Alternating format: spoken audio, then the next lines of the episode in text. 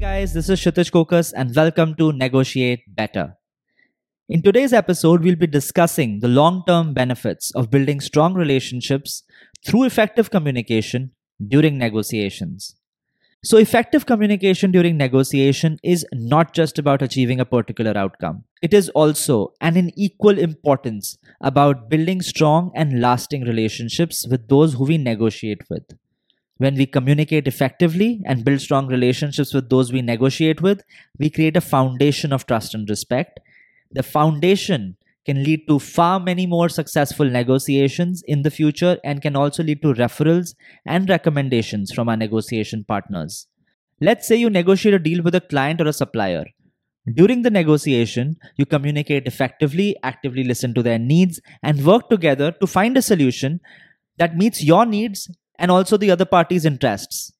Now, after the deal is closed, you continue to communicate with the client or supplier regularly, checking in on their needs and offering support when needed. Over time, this ongoing communication will and shall and definitely will build a strong relationship of trust and respect. Now, let's fast forward a few months or years.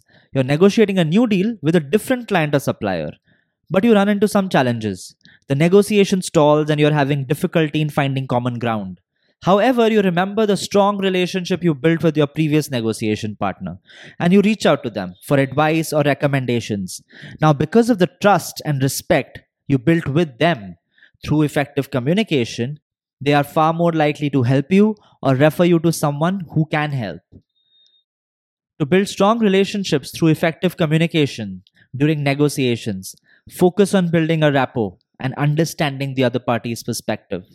When we take the time to listen actively and understand the other party's needs, we create a foundation of trust and respect.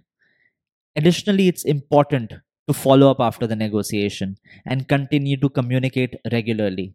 Even if you don't have an ongoing business relationship, sending a quick email or a note to check in can go a long way in building a relationship of trust and respect. So that's it for today's episode. This is Kshitij Kokas signing off.